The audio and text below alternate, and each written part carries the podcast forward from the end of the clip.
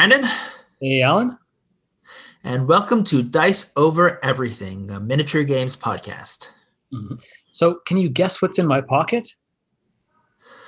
Um, if I do, I think I will be at an advantage in this conversation. Oh, okay. It is nothing. Oh, you win. Because I'm wearing painting clothes that have holes in the pockets, so they can't hold anything anyway. I next leveled. Yeah, I next leveled. Wow, I'm really good at this conversation. I think uh, that means I will be able to lead this conversation. Mhm. And because uh, our conversation today is about hidden information in gaming. Yep. So I think this even almost ties into our talks about like trying to model reality in the games. Because if I showed up with something in my pocket to a battle and Uh-huh. you didn't know what it was, you know, you might be at a bit of a disadvantage. Depending on, on what it is. So you didn't have a good guess. Yeah. But, you know, in Yeah, depending on what it is. If you pull out, um, I don't know, a carrot, it's not going to help much. I could lure your horse away. Who knows? We've we haven't talked about the game mechanics in the era. Anyway, Yeah, that's true. It all interlaps. Yep. So I think when I, I think about hidden information, um, this is something that has, depending on the game, you either you can have a varying level of this. Um, when we look at the the two, I don't know, two of the dip, the biggest extremes in terms of games overall, you kind of think of chess, where everything is you know discrete and there's not even randomness so there's not even like uh like nothing is hidden not even like what would happen if you were to move your unit there no, only only your game plan. That's all. Only what's in your own mind.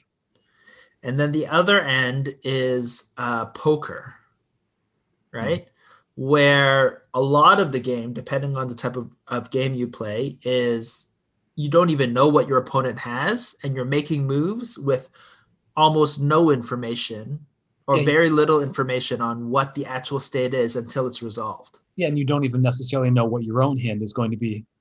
It just keeps mm-hmm. so. Yeah. So I think when we look at translating to that in, in- into games, um, you know, most miniature games or, or tabletop games uh, have a, random element to try to simulate this kind of hidden information, right? So mm-hmm. it's not exactly discrete like chess. There's no However, their outcome's not fully guaranteed.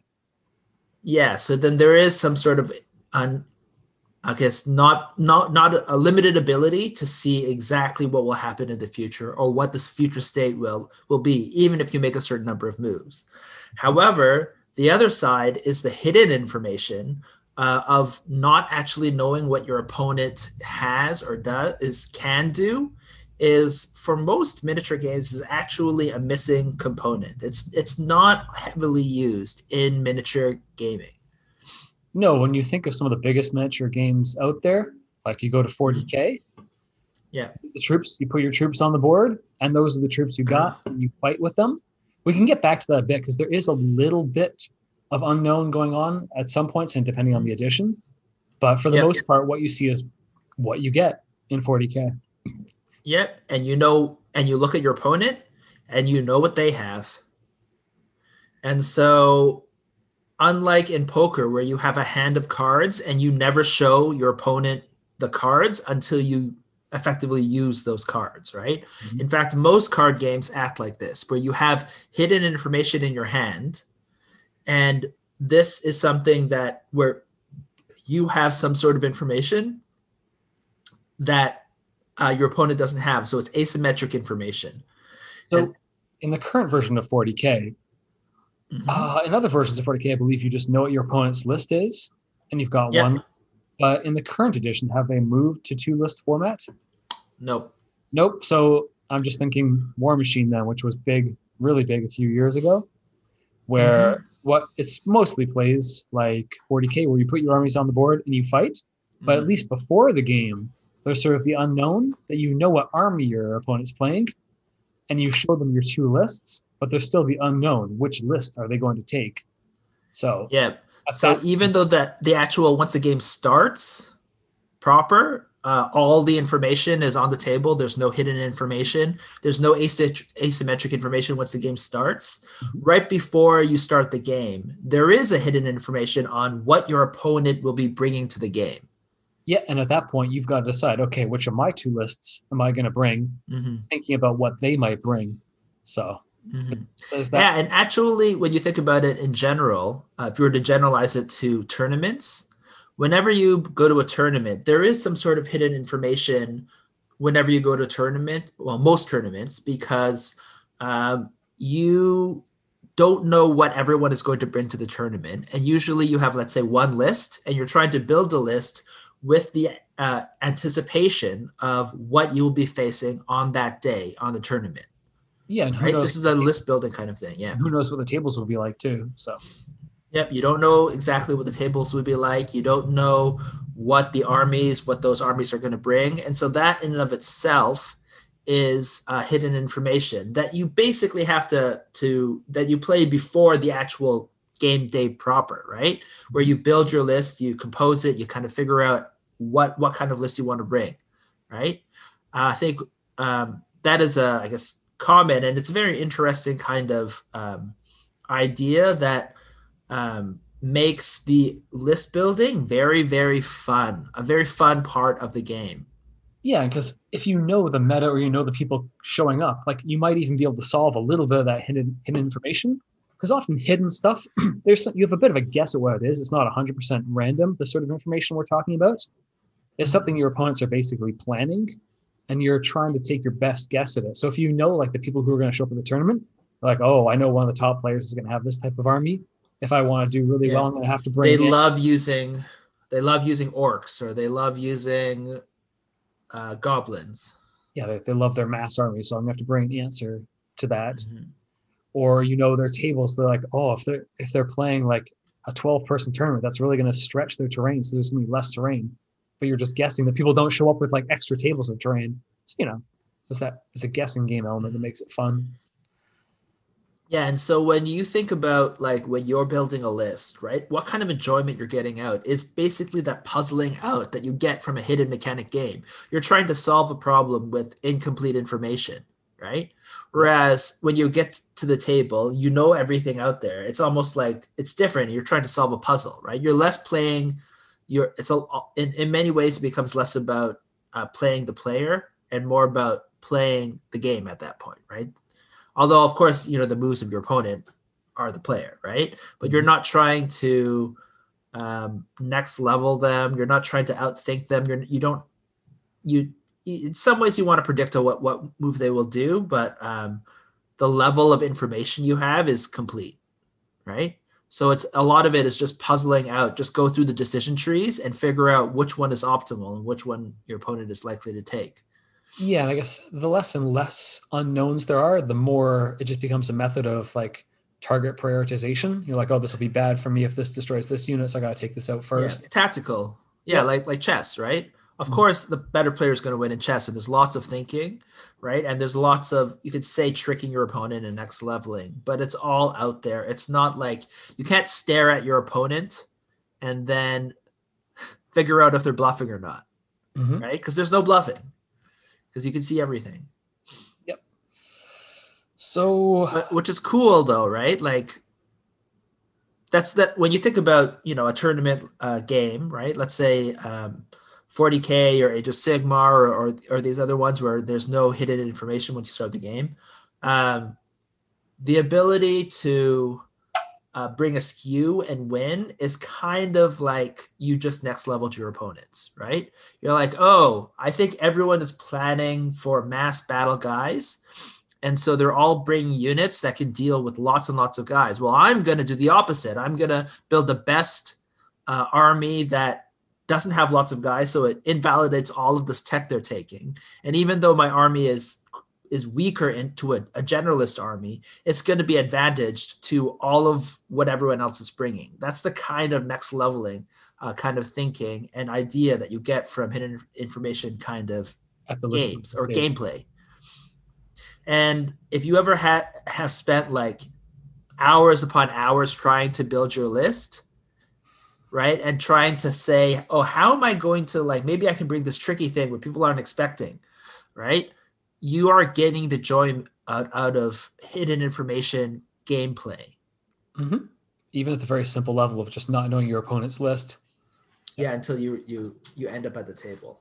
Mhm. Um, and then so then you take it like you were saying to the next level with Warmachine with two lists, right? Now you have uh, now you're staring at your opponent, right? You figure you've seen this information. It's like poker when you play uh, uh, Texas Hold'em. You have this information all laid out, and now you can stare at your opponent and and try to figure out which of these two lists they're going to bring and which of your two lists you're going to bring, and Mhm. you're basically trying to figure out which one they they think is better for them to bring and bring the whichever list is better for that one. So it becomes like a game theory kind of idea, right? Yep. Because you can be ended up in a situation where you're like, my list A B is better or is advantaged against your list A, but your list A is an advantage against my list B. But my list B is an advantage against your list B, and your list B is an advantage against my list A. I should have used all different letters, but you, get the idea. You got almost gonna have a game of chicken at that point. Yeah, basically, you're trying to next level your opponent through that. So And if you're able to figure out which of those lists your opponent brings, you will be at an advantage Yeah. right at the time. So I guess the next next possible like time during a game where hidden stuff can happen is that some games you deploy part of your army but not another part and maybe you don't have to tell your opponent what your army list is. So like Yes. reinforcements like flanking troops maybe even mm-hmm. that come on later Yeah. in the game. So some editions of 40k and or some mission types include that. Nope. Nope. Really? I They, you, was- you, you never you always tell them what your army has. uh, it's unfortunate. So you give them your army list. So so kind of they could, but the rule is they should know everything that you brought to the game. So they they could do that. Here's the thing: simply by saying if you have any reinforcements and you keep anyone in reinforcements, you don't have to tell your opponent what Mhm. those reinforcements are or their flanking units. That changes the way the game plays as well, right? And in some ways, that's more realistic than knowing exactly what your opponent has. Yeah, especially when it's not your frontline troops. They can survey your frontline, Yeah. but if there's something in the back or something's coming from the side that they aren't able to intercept because they don't know it's there. or teleport in like Terminators. The entire idea of Terminators is that they teleport in. It's Yeah, supposed to be an element your- of surprise. Why? Why can they? Why? what's up in your spaceship? Like that makes no sense. Yeah. How do they know that the Terminators don't, weren't deployed to another engagement? They Mhm. don't know until they actually show up. Yeah, so How do you know what the Eldar are gonna Dark Eldar are gonna send through their gates? Like Yeah, so I I think that is like a great way. Like if you're thinking if you're playing 40k, if and you're listening to this podcast, put that into your game. Literally for any of the reinforcements or drop troops, it'll make them stronger for sure. Mhm. But put that into your game. Maybe only I don't know. I don't know how you balance it. Give the other person 100 more points or something like that. Or, or whenever you take it, you have to you, you pay an extra certain points, right? But literally don't tell them what is on the hidden thing and you will see how the game plays out. It will be so much more interesting and exciting because now you have hidden information that you're trying to to bait your opponent to make a mistake where you can capitalize on that. Yeah. Oh well, another missed opportunity that 40k could have improved their game with that we we've already gotten to. Yeah, um, that mini game. So so let's just uh, I, I will mention a game besides the game that we're all thinking about in terms of like the king of hidden information. Let's not mention that name until we get to specifically it. because we So- can go every single type of hidden thing in that game. So we're just not going to say it. Yeah, because it's yeah. amazing. But there is a game uh, called uh, Chain of Command by Too Fat Lardies. I haven't played this, but uh, I found it really interesting, having read up about it and uh, dur- during the quarantine. So I haven't actually gone to play it. This is a uh, World War II uh, game set, and it's really interesting, specifically because of this reason of not knowing what your opponent brings. So when you set up, you don't set up with your units. So normally when you play like a game of 40k, you take like 20 minutes just putting all your guys on the table, right? Well, in Too Fat Lardies' Chain of Command, Instead, you put down tokens, right? And the tokens represent a unit. So they're hidden, right? Until you get within basically line of sight or range of an opponent and then you have you reveal it and you place the actual unit whatever that token is so that each token res- represents a unit right onto the table so Yeah. basically you don't know what the opponent is doing or even how they're man- or what what units are maneuvering on the board until you engage the enemy Yeah, because how do you know what gun they have? Like maybe they have a machine gunner, but they're just carrying it on their back. and Yeah. You don't see it. yeah you know maybe something's moving you hear whatever steps but yeah exactly is it a machine gunner is it is it i don't know veteran guys is it is you don't you don't know until you actually can can put a beat on it right which i think is a very flavorful mechanic and also very um interesting and a, a way to play and also it stops it, it it allows you to get into the game without having to take that 10 minutes to put all your miniatures on the table, which I think is very cool. All those things. Great mechanic. Yep.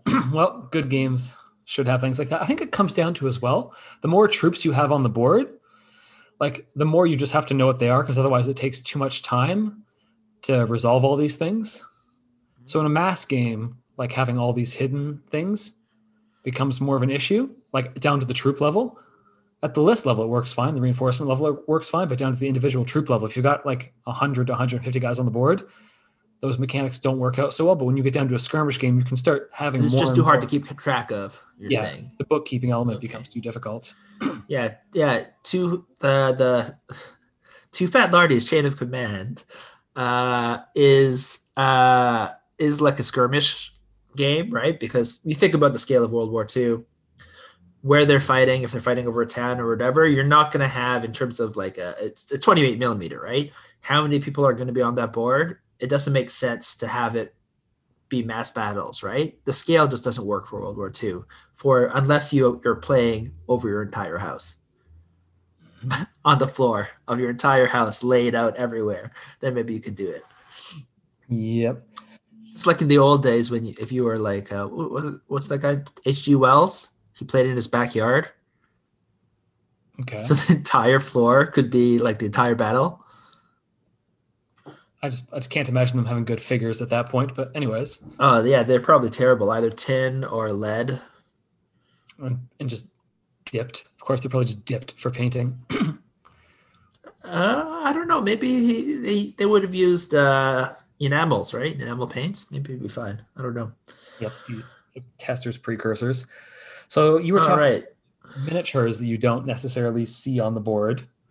I think one of the other things you might not see on the board that I was talking about, what's in my pocket first, is the people's equipment. So that kind of comes down down to what troop it is. But some games you can entirely have. I'm trying to think of which one to name, but the equipment on the troops may be an Uh-huh. unknown as well, and it gets revealed later. Mhm. Can you think of a Yep. good example of that one? Because usually you think the games I think of, without without mentioning the, the game, uh, the, the best game about hidden mechanics. the game that has everything. Um, well, no, even that one. That, that's more of a loadout issue rather than a buying extra equipment for them. Um, falls more into the yeah. I guess maybe this is just something that's not necessarily as common, right? Just Because having uh, something in your pocket. Because we talk about Frostgrave a lot, and Frostgrave guys get can be upgraded with most guys can take one piece of equipment, but you're supposed to tell your opponent what it is. Yeah, it's ask. all open information. Yeah, um, I think in some ways uh, there is um, not exactly items, but abilities. So if you if you look at uh, a Song of Ice and Fire or Song, Mhm. uh, the miniatures game, you have a card deck, right? yeah, that's. And the card deck is secret, but it in some ways it models special things your opponent your your units can do, right? And your your opponent doesn't know you know the special things your units can do even though they know every single unit that's on the on the uh on the board they don't know the capabilities of those units because those cards can allow let's say your um, your cavalry to move twice or to flank or or your your guys to hit extra hard right and you can think if, if you're trying to be fluffy as opposed to just like game mechanics wise, you could think, well, why can they hit extra hard? Because the opponent doesn't know that the weapons they're carrying are like premium, you know, super steel weapons, or or the cavalry. They don't know that those those horses are actually like well rested and and and they can move more and, and whatever. Much more well rested than they, they and faster or whatever, right?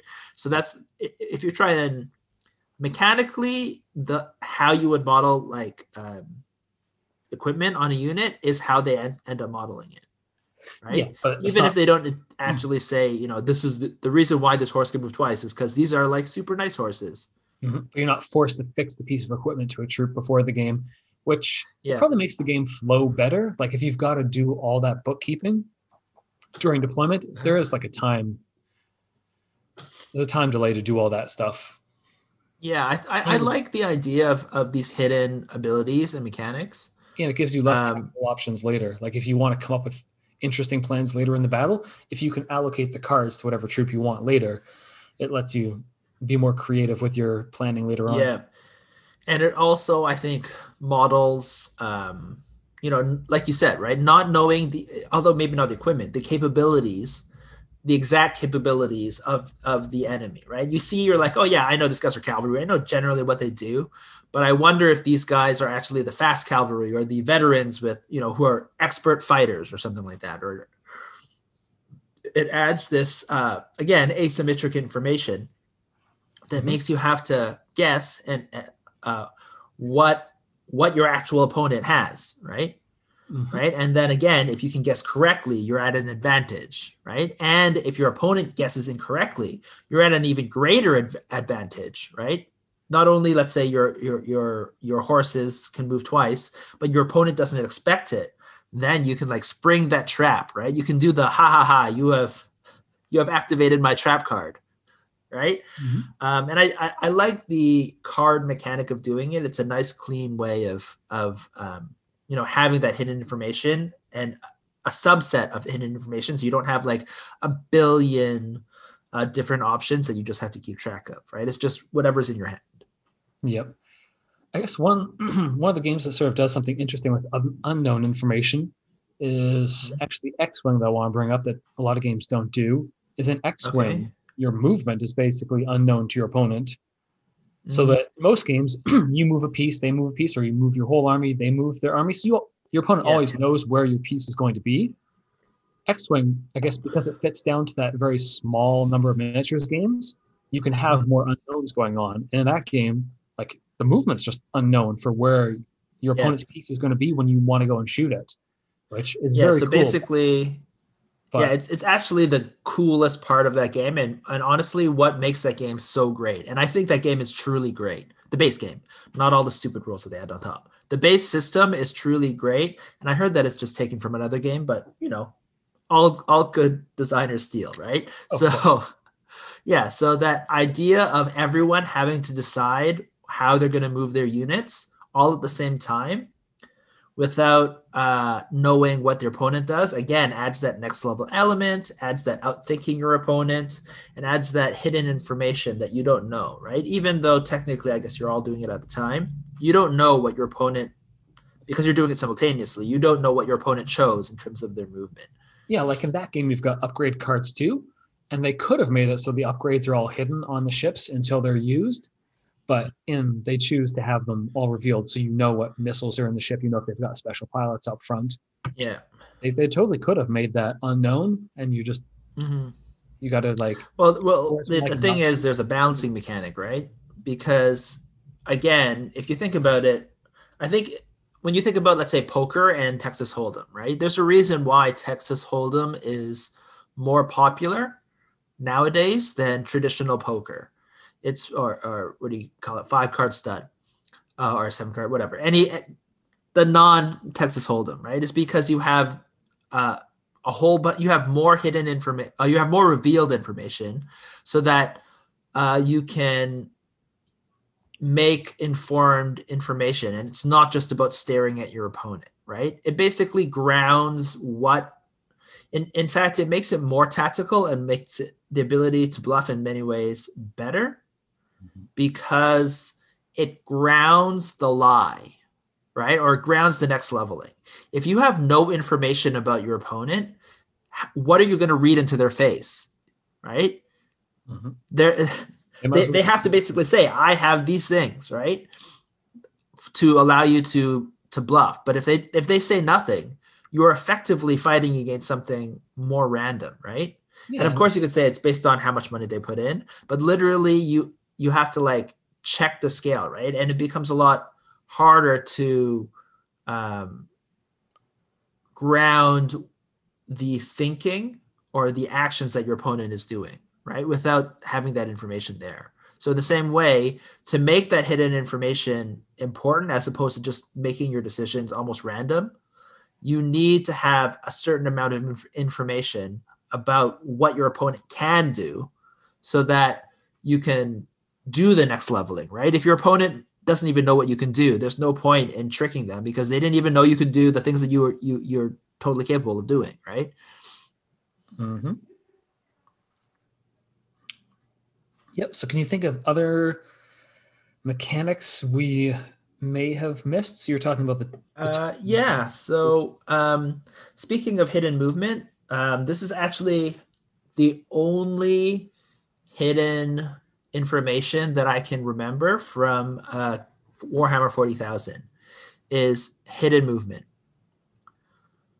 Uh, there is a unit from third edition, Dark Eldar, called Mandrakes. And they placed three tokens on the board, and only one of those tokens was the real Mandrakes. And you basically, whenever you moved your Mandrakes, you moved all three tokens until you wanted to reveal them, right? And yep. then once you revealed them, that's where your dark your Eldar are. Yeah, now fluffy. that I, it's very yeah, fluffy. it's very fluffy, and it's it gives you some information and an ability to trick them, right? Because you're like, oh, is it is it this token? Is it that token? Uh, and actually, now that I mention it, there is actually it, now that I think about it, Warhammer Fantasy. Uh, I think uh, our friend, although we never played it, uh, one of the um, the last time we talked uh, with, with, a couple of the guys, uh, they were talking about uh, hidden mechanic gameplay actually. Yeah. Um, so um, in Warhammer Fantasy, so not Age of Sigmar, maybe Age of Sigmar has this as well.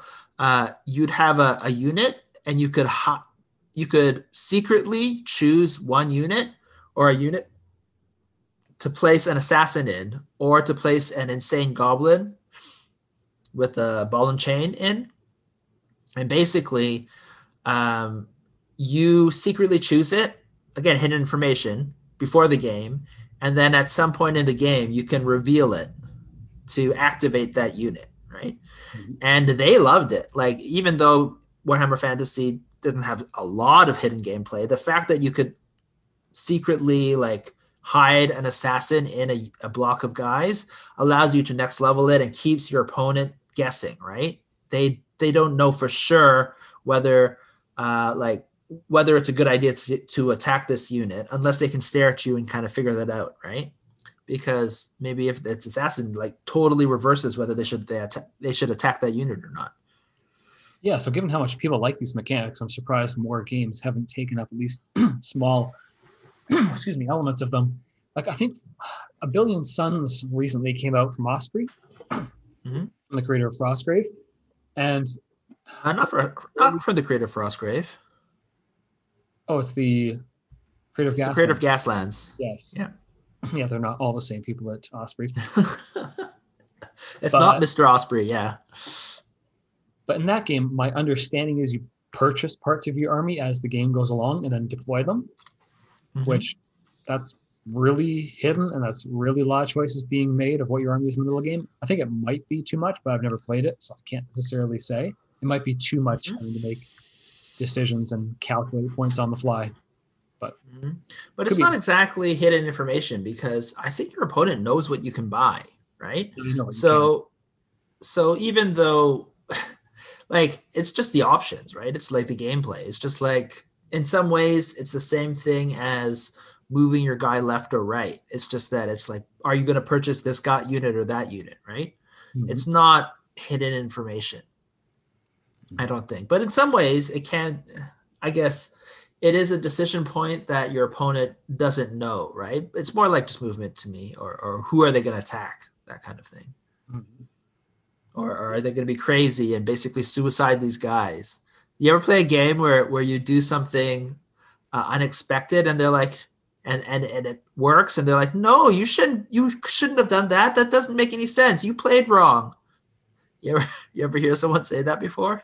No, they usually just get salty. They're like, oh, that thing shouldn't be allowed, shouldn't be that good. They just perform beyond its station. They're like, you didn't act the way that I expected you to act. That's not the ideal way to play. And I'm like, well, I was losing. You know, sometimes you got to take a risk. hmm Yeah. Um, okay. Um, another thing um, is in that vein, though, um, of uh, In-game A. Thousand Suns is Malifaux. Apparently, the way that you're supposed to play that is um, you find out the army or the faction that you're playing against. You know the you find the rules, not the rules, the the mission, and then you secret. Well, then you you both go back and you choose. You build your army then, So right? you- So the one piece of info you has have is yeah, two pieces. So you're know the mission and the opponent's a faction. Yep. And then you can build whatever army you have. Yeah, so I guess Malifaux or you want. it's a fairly small skirmish game. So it's not like trying to put in like 150 models. You have to go back to your Yeah. computer and type out a list. And pull yeah, write down. Oh, should I should I give this guy like a mastercrafted bolt pistol or not? I don't know. Maybe I should give this other guy a flamer or something. Maybe I should have one more grot. I don't know. Mhm. Yeah, so it works a little bit better in terms of that size. But also Malifaux has the cheating mechanic, right? Because instead of dice, it has again the card mechanic, right? Where Mhm. you you can you basically resolve high card, you flip cards and you add your stat, and whoever has the higher total stat wins. But you can cheat from your hands. You have some secret information about you know what kind of so it's like you know kind of what the what dice rolls are possible. Got some pre rolls stored up, but they don't know them. Yeah, exactly. So it's it's it's again that kind of hidden information that you can kind of next level. Um, I do feel like in some ways it's because I feel like it doesn't necessarily like for for me, unlike a lot of the other mechanics we mentioned, like not knowing what your opponent is bringing, um, not knowing what is there, right? Um, before it it rises uh, arrives at the table, not knowing the full capabilities of each of your units. I feel like the cheating mechanic is a little bit gamey because it doesn't really model. I guess technically it models magic, right? As in like the Gandalf type of magic, where by the fact that he's magical, he can just make things work. Or you could say, I guess now Wanda, uh, Scarlet Witch is is all the rage with that that new TV show. So Scarlet Witch powers, where technically it's modeling manipulating the skeins of fate, but it doesn't make as much sense to me. So I don't like it as much, right? Like you can always gamify things. Like we just we just mentioned card games, you know, they're very very gamey, but how much do they actually belong on the actual tabletop, right? Yeah, like the song of Ice and Fire thing. Like how how tactical is it, and how just like interesting game element is it? Yeah, and and I think there's something to be said about you know making sure that the gameplay is fun, but if you can do both, Mhm. it's better, right? Well, like a lot of people play miniature games and, and a lot of these kind of games not because not purely based on the tactics but based on the full experience which involves um, you know making sure that everything that happens is a somewhat of a simulation of the game so even if you want these hidden mechanics it's better if those model a simulation of what hidden information you have when you're actually playing right and in some ways not knowing what the reinforcements are is actually more realistic, right? It actually makes the game more realistic as opposed to uh, and less gamey than knowing exactly what your unit, your opponent has, down to the type of bolt pistol they're carrying, their leader is carrying. Yep. So, can you think of any other games with interesting unknown mechanics before we name the big daddy of them all? Okay, well, we have our games, which obviously we've introduced these kind of things because I think in general I think we both agree hidden mechanics are excellent way excellent game uh, mechanics and also often underutilized and also They're more essential. often unutilized in a way that makes it less realistic. Mhm. Yeah. So all three of those things, yeah. So when you're playing skirmish games and you have fewer and fewer troops, you want to be modeling reality for those individual troops more and more. It needs to be once you have more guys, you need to abstract the whole game more. So even reality Yeah, so know everything they have in their pockets.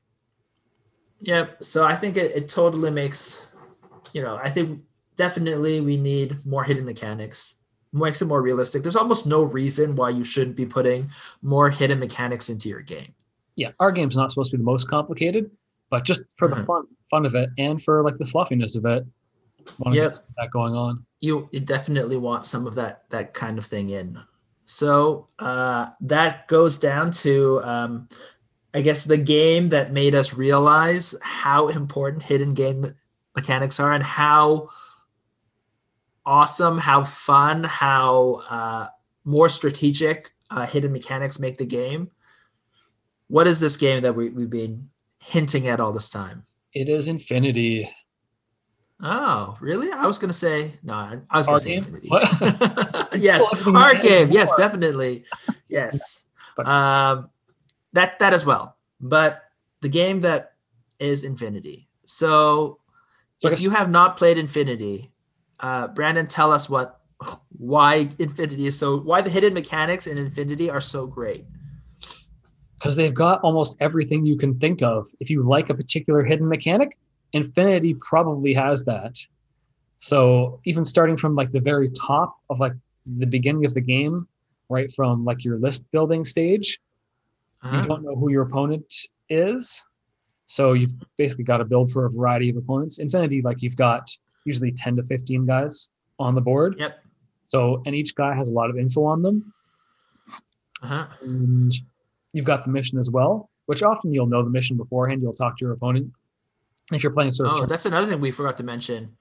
Mission objectives, secondary, secret secondary objectives.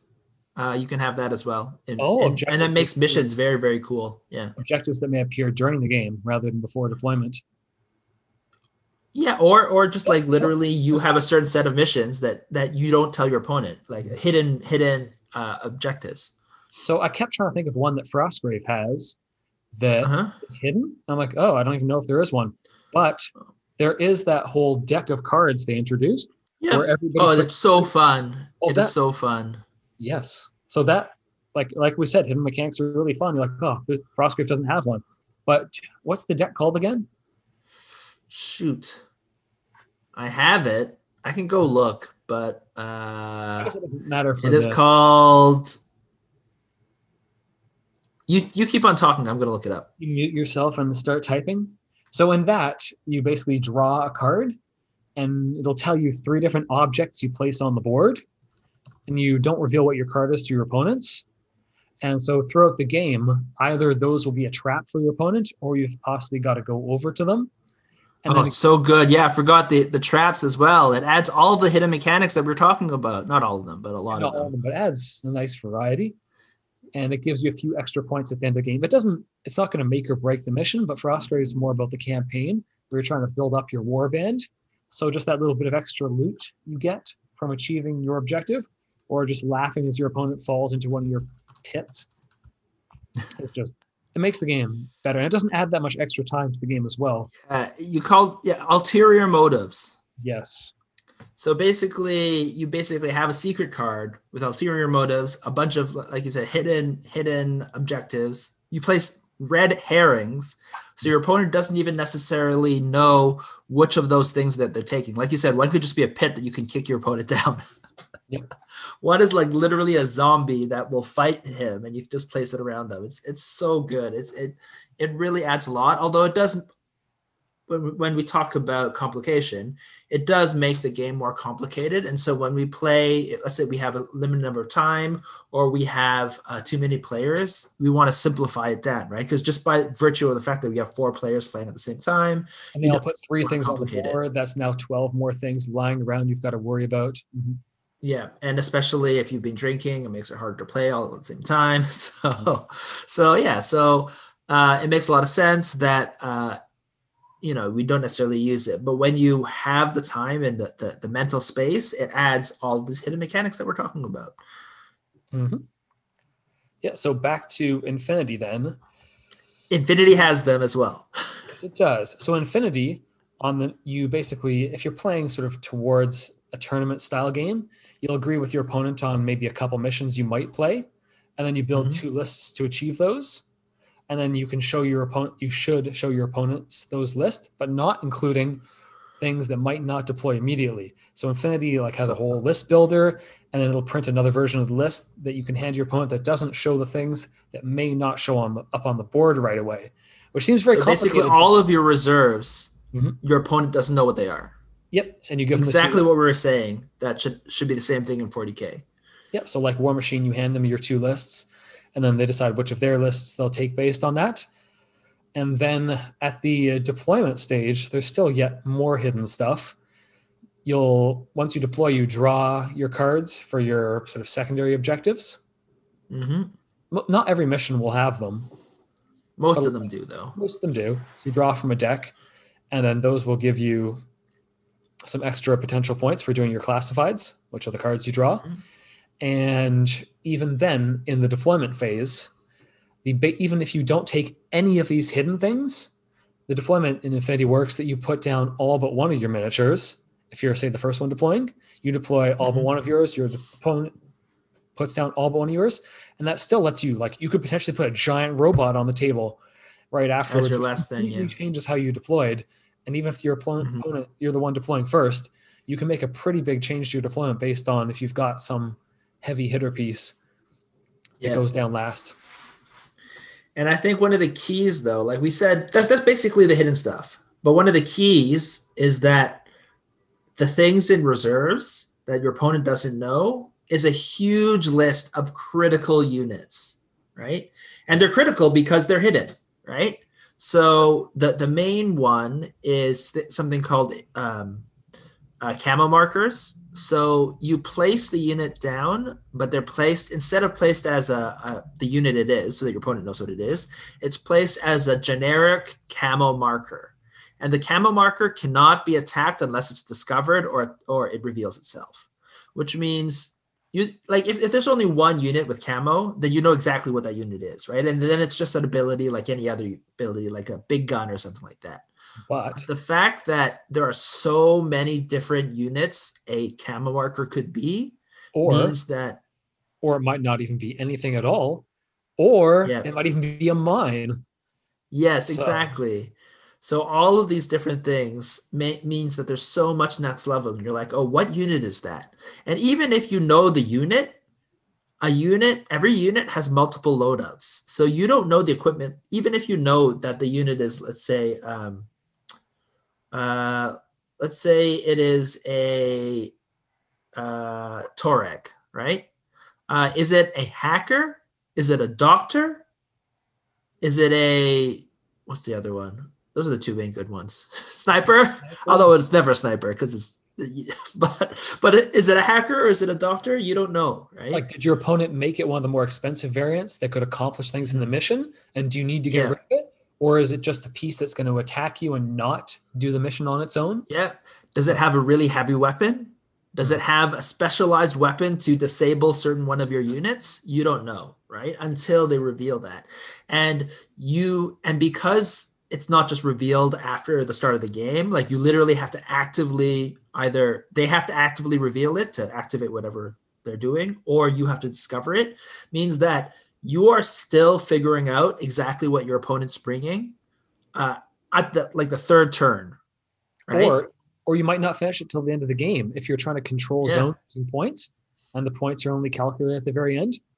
There may be something on the board that's in a camouflage state that doesn't do anything the entire game and just lets your opponent know like oh is this thing 50 points or is it 19 points you might yeah, lose yeah that's a good point don't know what this thing's worth that because even the worth of the units is different depending on the unit that you place there mm-hmm. uh like uh, infinity is a points game so everyone has equal value units but you don't know which token is worth how much even because if they have two tokens right two camo tokens they could either and and let's say that you know that there's 50 points missing in their list it could be two 25 point tokens it could be one 50 point guy with a with a mine or or just like you said nothing at all. Or it could be like a 15 point guy and a 35 point guy right? There's so many different options that you can run. It really adds this kind of level where, where you have to evaluate the threat based on how they're playing what you see just like in, in texas hold'em right? You're saying okay i see their list.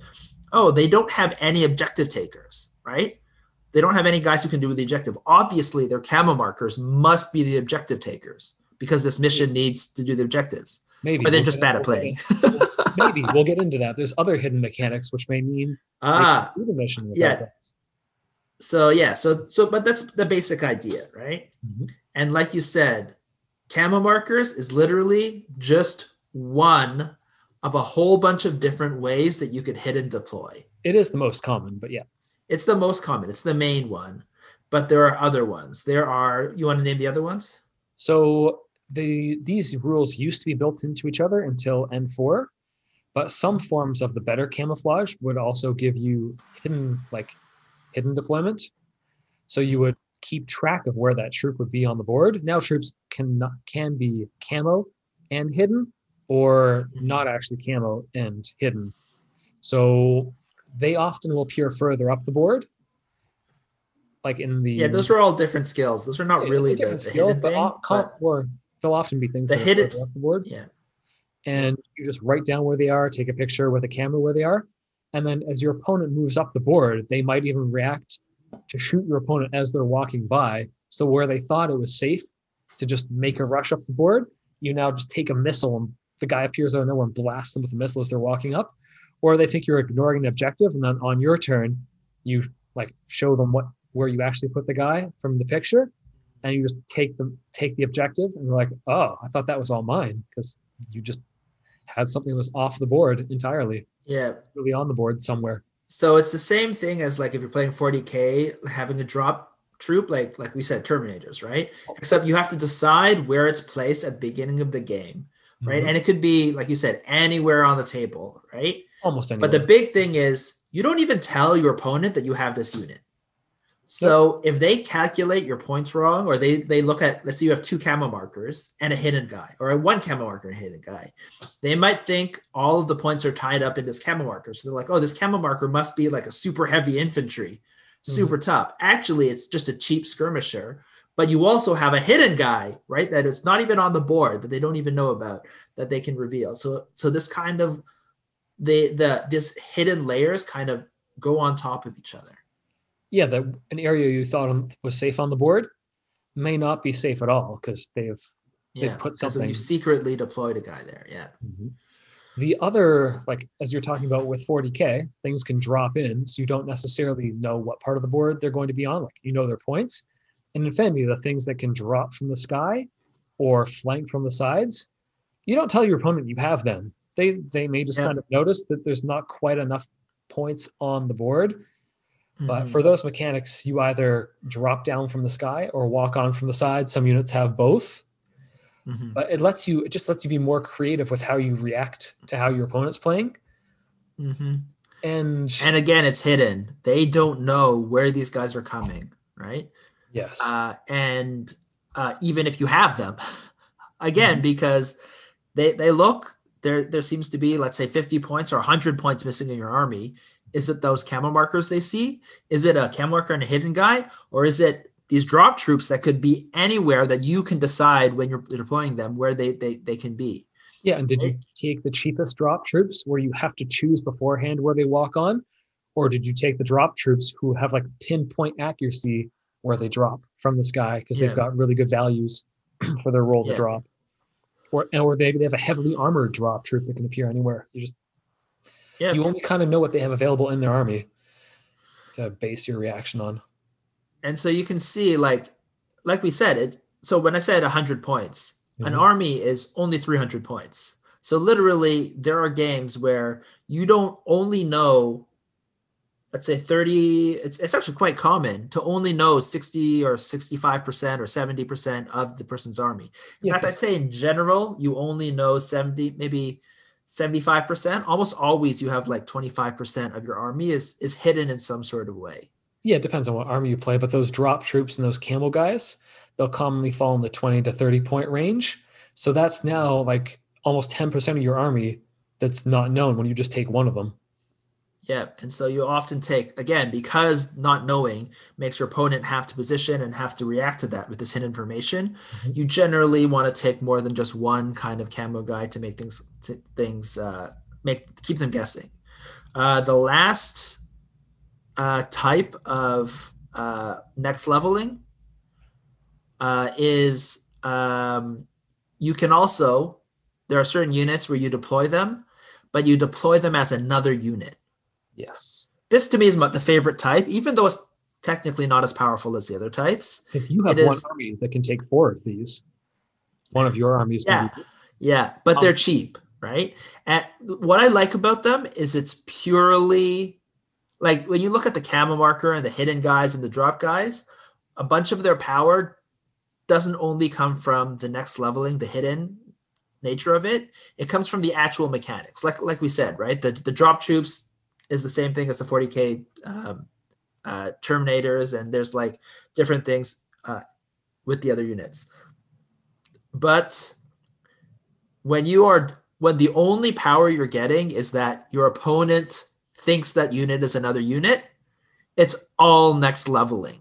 It's all like playing poker. You're just bluffing. Like maybe exactly. you're this little guy up, and you'd be like, "I'm." Be-, your opponent's like, "Well, you're being really aggressive with that guy," and you're like, "Yeah, well, he's maybe he's not what you I'm, think." I'm behind. Yeah, you'd be like, "Well, I'm behind. I got to take some risks." And then they, they then you reveal, actually, just kidding. This is not risk. This is a 50 point unit, right? Like 20% of my army. or- Mhm. Uh, 20%. Yeah, 18% of my army. Uh, You're like, is this a robot that- with a machine gun, or is it just a robot that has like a baggage pack on the back? It's like, oh, Exactly. Or is don't- it not even a robot? It's a heavily armored guy with a, a, what is it? Had a Spitfire. I, well, that, that unit changed, right? yeah, and you, you just bluff. Holy your- Sepulcher Yeah, unit has changed these days. yeah, but come get it. Yeah, just totally, come, totally come eat a flamethrower.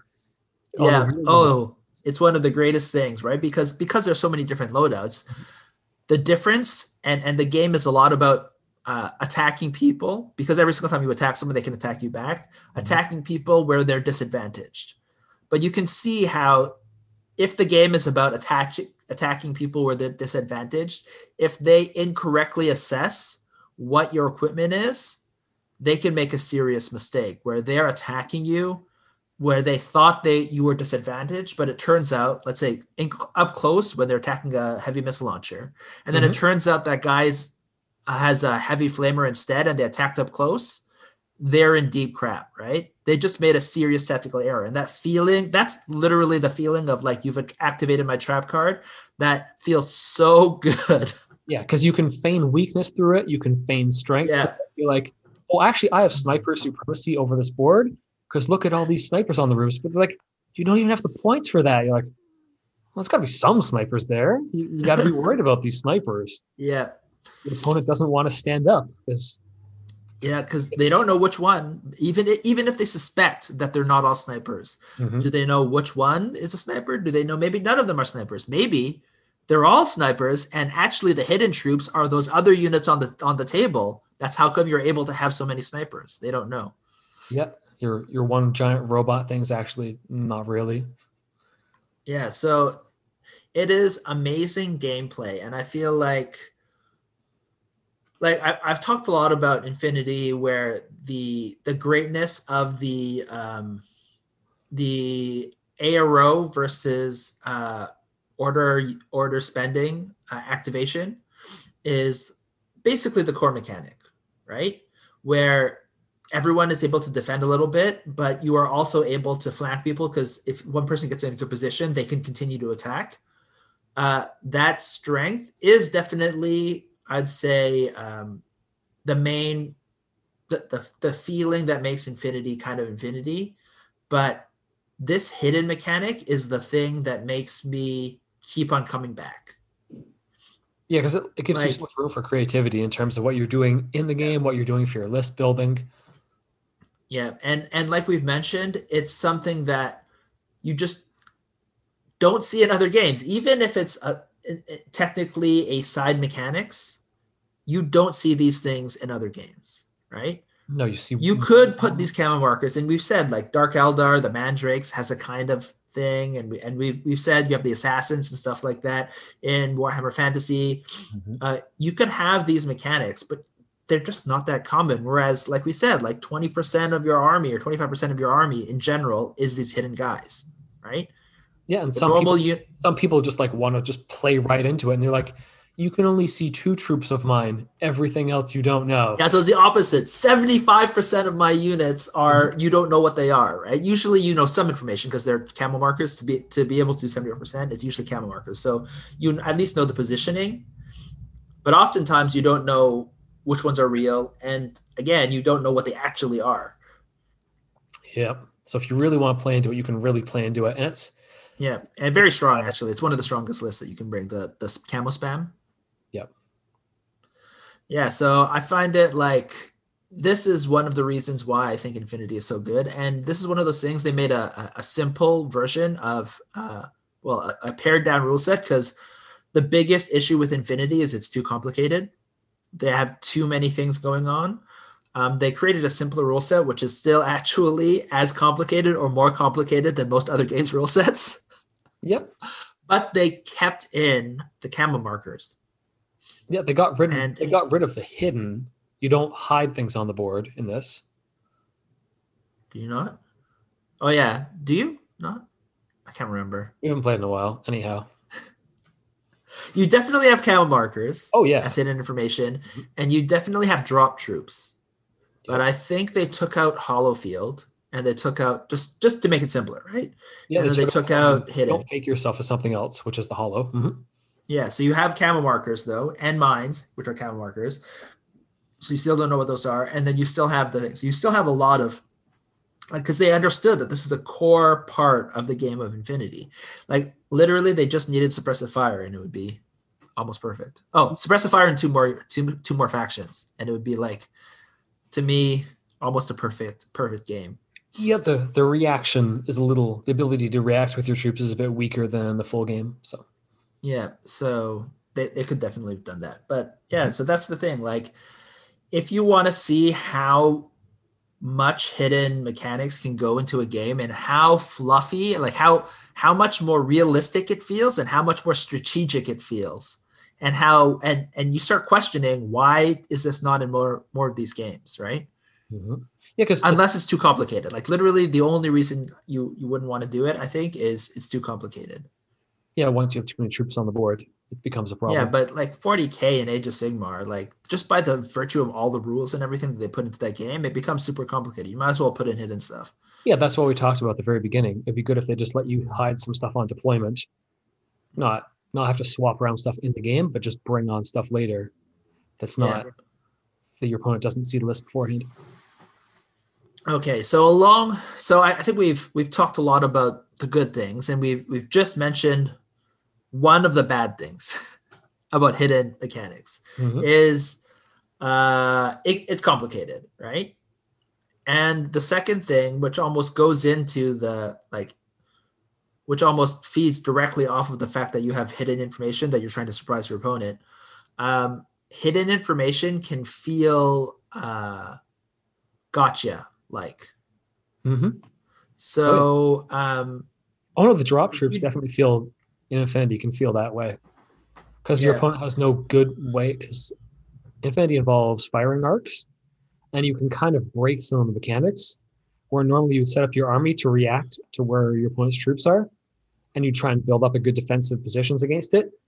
The ability to just drop behind all this wall of firepower your opponent's built sort of breaks that that good tactical play Yeah. that Infinity but in some ways, you could say, you know, it wasn't if it was it really good tactical play if you did not account for the fact they could have a drop troop that could drop behind you. Yeah, well, if the drop troops are too cheap, then it sort of skews the game towards that being the Yeah, only. ag- again, that's like balance thing, Mhm. and and I feel like it's the same.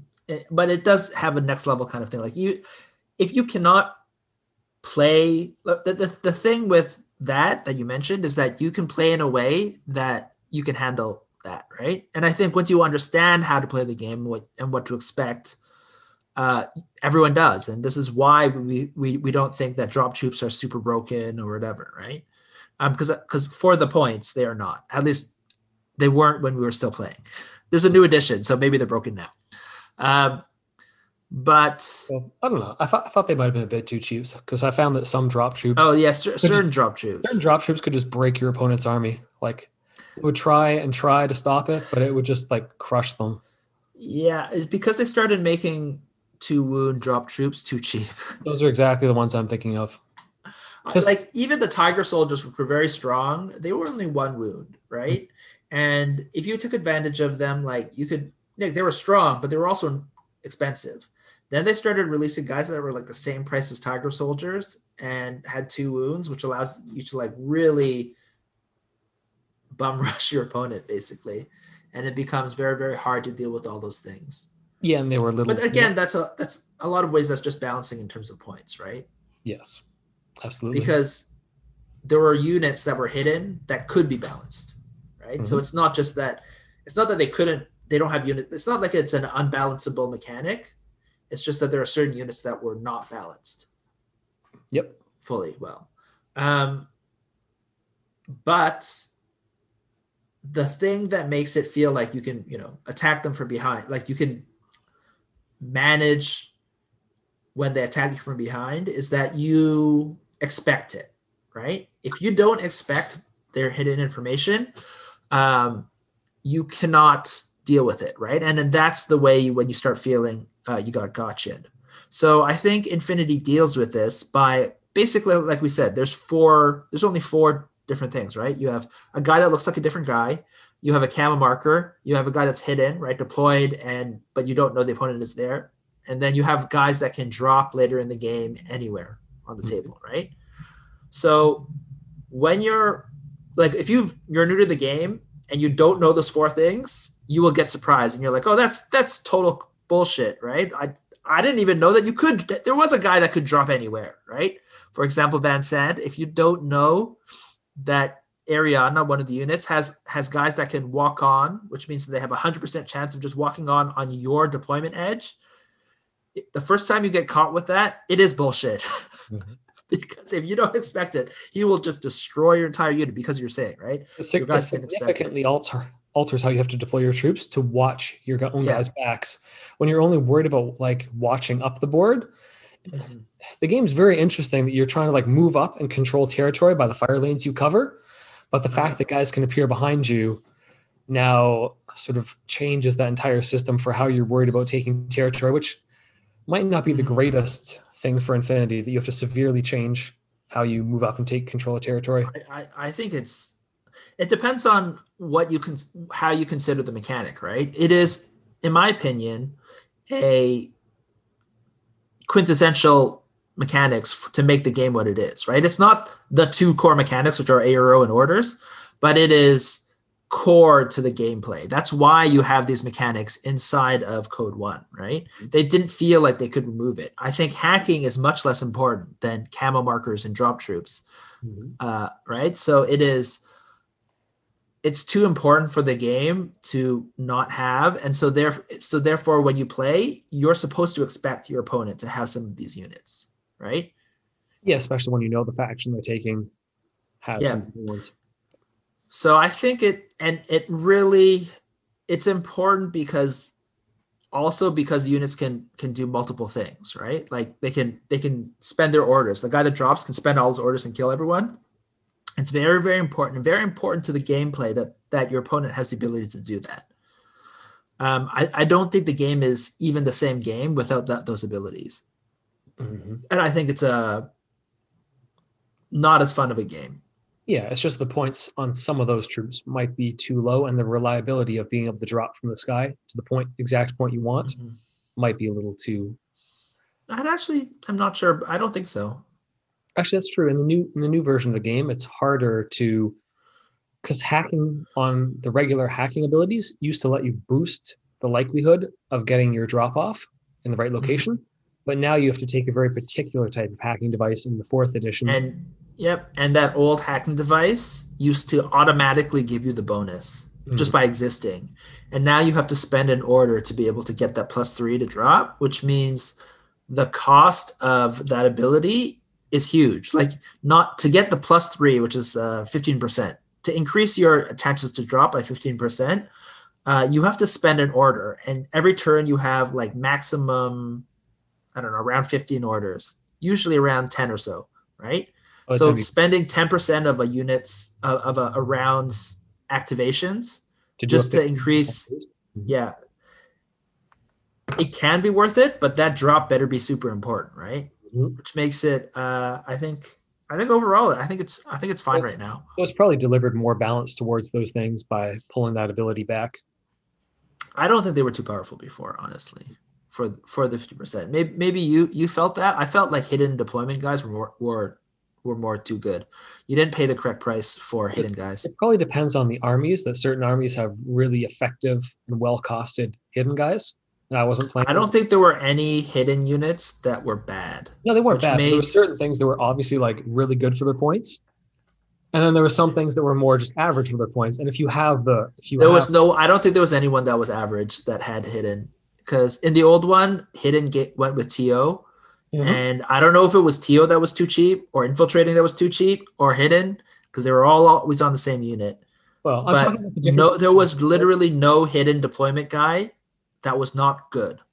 no, there was nothing that you would never take. Like everyone would take theirs. The question was, were they really good? Were they good for the points or really good for the points? Yeah, that's yeah, exactly. So to me, I think the hidden was was probably to me more Yeah. more So the armies, yeah, the over armies- undercosted. yeah, the armies that I played have the had the drop troops that were really good for their points, and the armies I other armies I had which had hidden were only just good for their points. So that that's why probably my perspective works that way. Uh, except that you had the Ch- Shasvastii missile launcher guy, but you just never brought him, right? because his luck was shit. so I cut him. But I he is very good. well, I played against opponents where he just shut me down repeatedly. Like I played many Yeah. games, he shut me down. But when he come when he appears on my side, he's just a slouch. For some reason, he just too too many times he's failed you for the last time, and so got kicked out of your army. Yeah. So uh, that's basically it. So to the balancing factor, I guess, just to su- summarize the negative is you have to make sure that your opponent or the players know what the hidden possibilities are, right? They have to have that in mind when they play. Otherwise, they're going to feel gotcha, right? In some ways, it's the same thing as like in, in Warmachine, it feels even worse, though, right? Because in some ways, if your opponent didn't read your card, it is a hidden ability. Mm-hmm. and sometimes it feels terrible if you win on that. That's why, I like the hidden thing, the, the core of the hidden information is like like we said, the poker thing, right? It's no fun if your your opponent doesn't even know what it what what whether a two pair or a, a triplet is better, right? Then you're just playing randomly. There's no next leveling, there's no hidden, there's no reading your opponent, right? It's all just random. But if they know, if both of you know, and you're trying to read what your opponent has by looking at their face, seeing how they're activating, see if they're sweating when they move that guy, mm-hmm. or when you move your guy and you see it, they start sweating. Uh, that is the, the the kind of mechanics that you want, where you're directly playing the person, where understanding their body language will make you a better player. Like this, playing the the player is infinitely, uh, infinitely strategic, right? Because you can always learn how to read people better, right? And every new person has a slightly different read, right? Like yet you read them slightly differently, which means that in terms of learning and strategy, it's limitless. Whereas a game, even though chess, like technically, it goes around that that problem by basically being impossible for humans to figure out. Um, there is, depending on your game, a limit to the strategy, or at least the strategy that you uh, can conceivably achieve. In which case, you start just playing. You start uh, stop learning, basically, right? You stop feeling that that idea strategy because you know your strategy and you know you're not going to get any deeper on that strategy there's nothing else to learn. Whereas when you're playing your opponent, when you have that information, when you're trying to read them, there's always something to, to figure out. Like, you're not just oh, playing against the why are they licking that Oreo now? Mhm. It's a reference to a movie that I don't think anyone knows. No. Okay.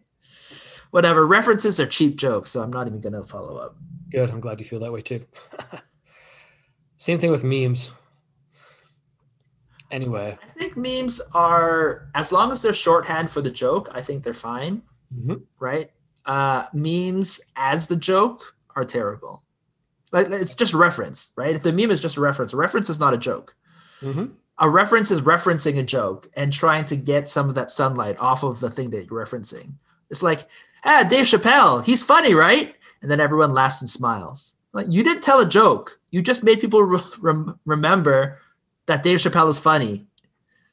yeah, or that some epic movie scene of something exploding is epic, Yeah, but you're which is fine if you're friends. But I'm just saying you're not making the joke. That's all. All right. On that note of what we're doing and not doing, we'll probably talk about the hidden mechanics we're including in our game in the future. All right, and then that'll be the last last thing. Uh, Oh, all right. So, going to? we're going to talk well, about go, go. Oh, Yeah, let's let's go high level. high level. Good. All right. So in our game, you do typically deploy all the guys on the board, but I Mhm. think we want to include because we don't want the list building to be super complicated and have tons of points attached to it.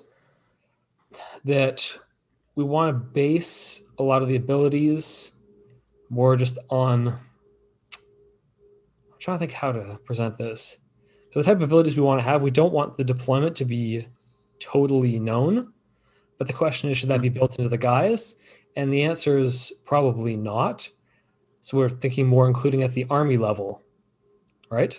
Yeah, so you can hide a certain number of guys, um, depending. So we have, uh, for, for the way that we're doing it right now, uh, for uh, the our, our current game, our skirmish level game is, um, we have basically done the the hidden mechanic cards, right? So you have which are like kind of like battle plans and, and command strategies, right? Which you have a hand of that, a small hand, basically uh, uh, in in the game, and a couple of them, and you get to build your initial hand, and then you have a deck of the remaining cards. And some of the cards, if they're in your initial hand, they give you hidden guys, basically. Yeah, and the cards you have available to select to build your deck, some of them are standard and some would depend on the army you're playing. Yeah, and you yeah exactly. The, the the opponent doesn't know the full deck, right? They don't know what you you have in your deck when you're setting up, right? Um, and so using that's again the the idea of I, I don't think there's anything necessarily wrong with making the the certain units uh, have the abilities themselves. There are Mhm. some limitations in the way that we're setting up the game because in Infinity, one thing is that you build a new list every single game you play, right? But uh, if you're playing in our game, the idea is to have a, a campaign, more like an RPG thing, where you're bringing the units and they get upgraded, right? And and and experience points. In which case, if you're if you're playing in a group and your friend knows that one of your units is like hidden, it's no longer secret, right? Mhm. So if, however, they don't know which units are, are are deploying, right, and which units are hidden, then that that ends up having like which units are are are secretly ambushing or doing these kind of things. Then that even if they know that you're you're holding some guys back, they don't know which ones. And they don't know where they're going to come on now that when Yeah. you deploy your guys, counter deploying becomes more difficult and your counter movement Yeah. becomes more difficult.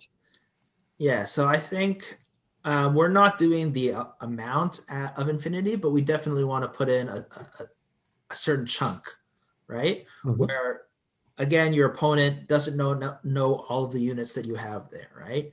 And so the way that you know we're testing these things out, right? And but the way that we have it is when you deploy a guy that's hidden, you will also you you deploy a grunt like a low level guy so they don't know necessarily which one is which guys are they don't necessarily know what your list is basically Yeah, that's one of the mechanics. And the other is they, Yeah. appear on the board later or from Yeah. this. Side, but Yeah, not just so- one, several. So that, yeah you can have several guys so that's basically what we're testing out right now again these things are huge right like we just said in infinity it can sway the entire game so you have to be important about you have to be uh, test it to make sure that it, it- it's balanced right? Because you can very easily like you were saying make a guy if they can drop uh, way too strong. Now we don't have the constantly order use mechanic that you have in infinity but still we our units we have a lot less units in our game right? Like 10 is the maximum as opposed to well technically 12 is the maximum. But generally your army is going to be around you know 6 to 12 guys right? Yep. so uh, the ability for one guy even if he can't activate many times to swing the game is still there so we have to make sure that that is uh, balanced correctly Mhm. and then on top of that, like we said, it comes with a deck, right? A hidden card deck, which means that even the guys that are there, you don't necessarily know their full capabilities, right? Because you have a secret hand. You don't know if this guy, let's say he's he's actually uh, your your your forces have trained in the way we're setting it up is like commands, like training, uh, like extra training that uh, or tactics that your your army has, right? That has been training. Let's say you you one of the cards would might be a like a, a charge mechanic where your your army has secretly trained on how to charge your opponent en masse, right? And those kind of abilities or or are basically what we're trying to make those cards represent. Yeah, you've come up with some sort of tactical plan beforehand. Now you're Tactics, yes. Considering we're playing uh, miniature games, I should know that word, but yeah. Yep. But then the balance of using those things is the the cards can also be used sometimes for re-rolling. So maybe you're just Mhm. that guy's better at fighting, Mm-hmm. and they didn't realize. it. Rerolling in some ways is a little bit gamey, Yeah. but it does make Mhm. it does make the game uh uh I think more it, it evens out some of the swings in the game and adds that the strategic layer that I'm I'm okay with the the rerolls. You have to choose correctly, yeah. yeah, if you if there's some sort of plan you want to be more likely to succeed, like you want to come up with a plan, you're like, okay, this is contingent on that, which is contingent on that. If things are like super random, you don't want to Mm-hmm. Yeah. like elaborate plans. Yeah. You can't rely on them. But if at least there's a, a single reroll or maybe two rerolls per turn, Mhm. Then you can be like, okay, I can build this battle plan up and then try and pull it off Yeah. on my.